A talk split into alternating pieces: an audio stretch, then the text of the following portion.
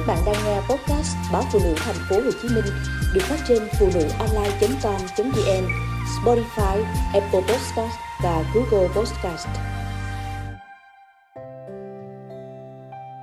Truyện ngắn kể chạy lại Tôi gặp gã lần đầu tiên ở quán trà đá trước khu chung cư. Trông gã ưa nhìn, tuổi tác chắc ngoài 30. Thành ra khi nghe chị chủ quán nói gã đã ngoài 40, tôi ngạc nhiên. Trong lần đầu chạm mặt, không ai nói gì với ai.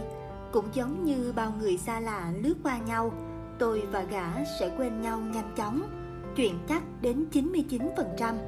Nhưng cuối cùng, câu chuyện lại rơi vào một phần trăm còn lại. Tôi gặp lại gã trong thang máy chung cư. Trong thang máy chỉ có tôi và gã. Lần thứ ba, tôi gặp lại gã giống như lần thứ hai. Gã và tôi ở cùng một tòa nhà, nhưng gã ở tầng mấy, căn hộ nào, đầu hành lang bên phải, bên trái hay gần cầu thang bộ. Rất nhiều câu hỏi hiện lên trong đầu tôi. Phải đến lần thứ tư gặp lại gã, tôi mới có đáp án chính xác cho những câu hỏi tôi đã tự đặt ra. Tôi và anh có duyên đấy chứ? Tôi chủ động bắt chuyện khi gã bước vào. Ừ, gã cục ngủng, dường như nhận ra có vẻ hơi mất lịch sự, gã vội nói tiếp. Tôi cũng định nói giống anh. Anh ở tầng mấy? Tầng 12 thưa anh. Gã khách sáo. Tôi ở tầng 13. Anh ở đây lâu chưa? Tôi mới về đây cuối năm ngoái. Tôi lâu hơn chút giữa năm. Tiếp tục có những lần gặp đầy tình cờ, nhiều hơn cũng chỉ ở hai không gian, quán trà đá rồi lại thang máy. Cả tôi và gã đều không xem đó là sự tình cờ nữa. Một lần tôi lên tiếng.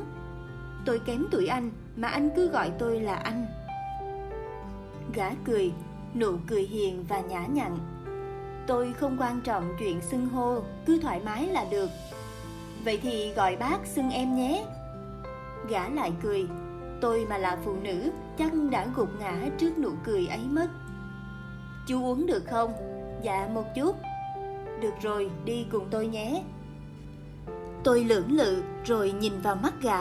Ở đó tôi thấy cả trời tâm sự. Không nỡ từ chối, tôi đồng ý. Anh đang yêu, đang yêu. Lâu nay anh nghĩ sẽ chẳng yêu ai được nữa sau mối tình đầu.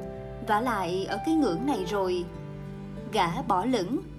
Có sao đâu bác, không yêu được mới đáng lo. Anh đã qua lại với nhiều phụ nữ nhưng chẳng có gì nghiêm túc. Nhưng khi trò chuyện và ngủ với nàng anh có cảm giác không giống với những phụ nữ khác, nó đặc biệt lắm. Bác và nàng quen nhau khi nào? Cũng mới, thế nên anh lại càng thấy lạ. Có phải vì nàng vẫn còn độc thân? Không phải, nàng có gia đình và một đứa con trai rồi. Hay vì đó là tình vụng trộm? Gã bắt đầu kể tôi nghe về mối tình đầu tiên năm 17 tuổi. Đùng một cái, gã và cô chia tay. Cô ấy muốn dừng lại không phải vì hết yêu gã mà vì phải theo gia đình đi định cư ở nước ngoài. Gã biết không níu kéo được, đành buông tay, lòng buồn lắm. Kể từ đó, gã không yêu ai, dù quanh gã những cô gái muốn đi cùng chẳng thiếu. Nhưng kể từ khi gặp nàng, mọi chuyện đã khác. Lúc đầu gã chỉ mến nàng ở cách nói chuyện, nhưng sau đó gã còn ấn tượng bởi cách nàng đối nhân xử thế sau nữa, gã yêu nàng lúc nào không hay. Bởi thế khi biết nàng có gia đình, gã rất hụt hẫng. Tuy nhiên, vì muốn có nàng, gã bắt đầu trò chơi tình ái. Sau một thời gian dài, lúc gã định bỏ cuộc thì nàng đồng ý, rồi gã nhận ra gã đã yêu nàng. Khi nghe nàng nhắc đi nhắc lại chuyện nàng đã có chồng và không thể vì gã mà bỏ gia đình được, gã buồn nhưng rồi bảo không sao, chỉ cần họ gặp nhau là được. Tôi hỏi gã không sợ chồng nàng biết sao, gã gật đầu. Tôi nhìn thẳng vào mắt gã và chợt nhận ra, đó không phải là nỗi sợ chồng nàng tìm đến sự đẹp, mà gã sợ vì gã mà gia đình nàng tan nát. Nhưng đó cũng chỉ là suy nghĩ của tôi. Nếu như sau đó gã không lên tiếng nói rằng gã sợ nếu chuyện đó xảy đến thật thì gã không chỉ có lỗi với nàng mà gã còn cảm thấy có lỗi với đứa bé. Đôi khi vì ái ngại, gã nhủ lòng sẽ không gặp nàng nữa, nhưng gã chẳng làm được, gã cứ nhớ nhung. Chẳng ngờ ngay hôm sau, tôi và gã lại ngồi với nhau. Tối qua em và vợ cãi nhau, cả ngày hôm nay cô ấy vẫn vùng vằng chẳng nói với em câu nào. Đàn bà mà, để ý làm gì, nay mai nguôi ngoai lại đâu vào đấy thôi, thê cô chú cãi nhau chuyện gì? Thì chuyện em đi với bác đấy, vợ em càng nhằn mãi, bảo rằng em rượu chè, bỏ bê gia đình, mà cả năm nay rồi em mới đi được một bữa. Anh hiểu, nhưng đàn ông không nên để bụng, chốc về chú làm lành đi. Tôi vừng một tiếng, ngồi thêm một lúc rồi về. Thực ra tôi vẫn muốn uống nữa, nhưng gã cản, gã bảo tôi làm thế chỉ đổ thêm dầu vào lửa. Tối đó tôi làm lành với vợ, cuộc ân ái sau đó có vẻ không được như mong đợi hoặc là do tôi tự thấy như vậy. Gã mới gặp nạn hôm qua, như bao lần khác họ ngủ với nhau rồi nói chuyện cùng nhau. Nàng bảo nàng bỗng chán ghét cuộc sống gia đình, đôi khi nàng muốn ly hôn. Nàng thẳng thắn vì nàng không thích ngủ với chồng mình, nàng muốn gả, nhưng gã lắc đầu, nói rằng chưa phải lúc. Và vì quá yêu nàng, nên gã muốn nàng cùng gã đợi đến khi đứa trẻ lớn hơn. Nàng lặng im miên man suy tư. Tôi và vợ lại cãi nhau vì một chuyện không đâu. Sau vài ngày không nói chuyện, tôi lại là người chủ động làm lành Vợ tôi nói không giận tôi nữa, nhưng khoảng cách giữa hai chúng tôi dường như vẫn tồn tại. Là do tôi cảm thấy thế hay do mọi chuyện đang diễn ra như thế? Gã nói gã muốn cưới nàng và có con với nàng. Khi đã quá yêu, người ta không chỉ muốn được nói chuyện, được quan tâm ở cạnh mà còn muốn được sở hữu. Nhưng bác thấy sao? Vì nàng đã có gia đình và cần có trách nhiệm. Tôi gật Gã đắm chìm trong suy nghĩ một người đang yêu sẽ nghĩ gì? Tôi đã yêu, nhưng tình yêu của tôi không giống của gã, Nên tôi nghĩ tôi sẽ không có được câu trả lời thỏa đáng. Dạo gần đây, Vợ tôi hay giận dỗi, trách móc vô cớ. Chuyện chẳng có gì, Vậy mà đôi khi lại xé ra to. Những lần như thế, tôi thường làm lành trước. Đàn ông không để bụng, tôi tự nhủ. Nàng hiện ra qua những câu chuyện của gã thật đẹp. Có lần tôi hỏi gã, Nếu một ngày nàng đột nhiên biến mất Thì gã sẽ thế nào? Gã đâm chiêu một lúc rồi nói, Gã sẽ buồn nhưng không giận nàng. Vả lại chẳng có sự thật nào che giấu được mãi. Nên nếu nàng có bỏ đi, Đó cũng là cách tốt nhất để dối lừa được giải quyết viên mãn. Gã yêu nàng, Những người yêu nhau không nhất thiết cứ phải ở gần nhau. Gã nói thế. Càng ngày tôi càng mến gã. Gã chân thành không chỉ trong tình yêu Mà còn ngay cả trong mối quan hệ với tôi. Vậy nên tôi không giấu gã chuyện gì. Em và vợ lại cãi nhau. Cô ấy bỏ về bên ngoại hôm qua. Có khi nào cô ấy ngoại tình không? Gã nói thản nhiên nhưng rất nghiêm túc. Gã không phải người đầu tiên nói với tôi ý này, Nhưng gã lại là người được nghe chuyện gia đình tôi nhiều nhất người ngoài cuộc phải chăng luôn có cái nhìn khách quan và sáng suốt hơn người trong cuộc? Em không nghĩ thế. Chú rất yêu cô ấy, phải không? Dạ. Ngồi một lúc, vừa định đứng dậy ra về, đột nhiên tôi sực nhớ, hôm nay gã chưa nói gì về nàng. Băng và cô ấy dạo này thế nào? Cũng cả tuần rồi chưa gặp.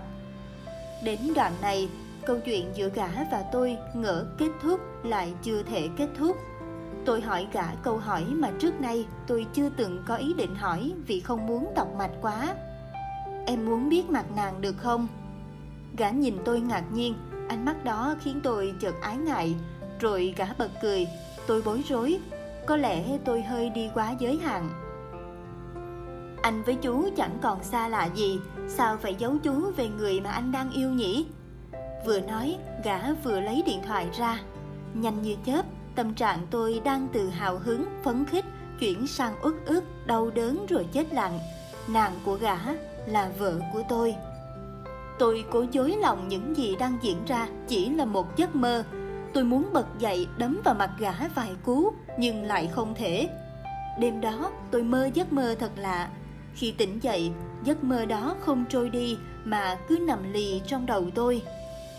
Không nằm ngoài dự đoán, gã lại kể chuyện của nàng, nhưng giọng gã nay không còn vui vẻ và đầy hào hứng nữa mà buồn bã, khuôn mặt gã cũng buồn chẳng kém. Nàng không muốn gặp anh nữa, nàng nói đã chán anh rồi, chú thử nghĩ xem anh có tin được không? Tôi nhún vai, gã nói tiếp, anh gặng hỏi nhưng không được, sau đó gọi điện không nghe, nhắn tin không trả lời. Bác đã làm gì mà nàng giận như thế? Tôi vừa hỏi, anh không biết, nàng thật khó hiểu. Sao bác không tìm đến nhà nàng? Anh cũng muốn thế, nhưng lỡ gặp chồng nàng thì sao? Anh sẽ nói dối là bạn hay đồng nghiệp. Anh có thể nói dối, nhưng anh không muốn. Chú có cách gì không? Tôi lắc đầu, vả lại tôi cũng đang rất đau đầu về chuyện nhà mình. Tối thứ N, tôi vẫn ngủ một mình. Vợ nhìn tôi, ánh mắt có chút hoang mang, sợ hãi, thậm chí hoảng loạn. Cô ấy hỏi lý do tại sao tôi vẫn ngủ một mình. Tôi quay ra nhìn, cô ấy cũng nhìn nhưng không dám nhìn thẳng vào mắt tôi. Rồi tôi quay đi, đóng cửa và chốt lại. Những ngày sau, vợ tôi về sớm. Cô ấy vào bếp nấu ăn, rồi gọi tôi dùng bữa và cho con ăn. Hay cô ấy nhận ra tôi đã biết cô ấy ngoại tình hay chỉ vì những ngày không ngủ cùng phòng và thấy cử chỉ, thái độ khác lạ của tôi nên cô ấy đang nhún nhường. Tôi cần thêm thời gian để nhìn nhận lại những gì đã, đang xảy ra một cách thấu đáo nhất. Hôm sau gã lại hẹn tôi vì muốn thăm dò, tôi nhận lời. Trong gã vẫn buồn như cũ chúng tôi ngồi uống rồi gã nhìn tôi. Anh lấy số lạ gọi cho nàng nàng bắt máy nhưng vừa nghe thấy giọng anh, nàng đã định tắt máy. Anh bảo nàng đừng làm thế và nghe thấy tiếng thở dài từ đầu dây bên kia. Gã tiếp, nàng nhắc lại không muốn gặp anh, nói chuyện cũng không. Anh hỏi tại sao, nàng nói vì con và nàng muốn có một gia đình đầy đủ. Nàng nói thêm, nàng không muốn dối lừa chồng nàng nữa, bởi sống trong dối lừa chẳng dễ chịu chút nào. Vợ tôi đã nói với gã như thế ư Mãi nghĩ tôi bỗng giật mình khi nghe gã nói tiếp. Anh hiểu và tôn trọng suy nghĩ của nàng. Anh chẳng có quyền gì mà phản đối, Nhưng đó chưa phải là điều khiến anh đau lòng nhất. Gã khẽ cúi mặt. Nàng nói, nàng vẫn yêu chồng. Tình cảm mà nàng có với anh Có lẽ chỉ là cơn say nắng tạm bợ Và nàng đã ngộ nhận. Gã nhếch mép, Rồi gã bật khóc và nấc lên thành tiếng. Gã nói sẽ bán căn hộ và chuyển đi. Gã sợ sẽ vô tình gặp nàng và lại thêm đau buồn. Gã cũng sợ nàng sẽ khó xử. Gã yêu nàng và gã không muốn cả hai phải khó xử. Tôi tôn trọng quyết định của gã, vì biết đó cũng là sự lựa chọn tốt nhất cho cả ba chúng tôi.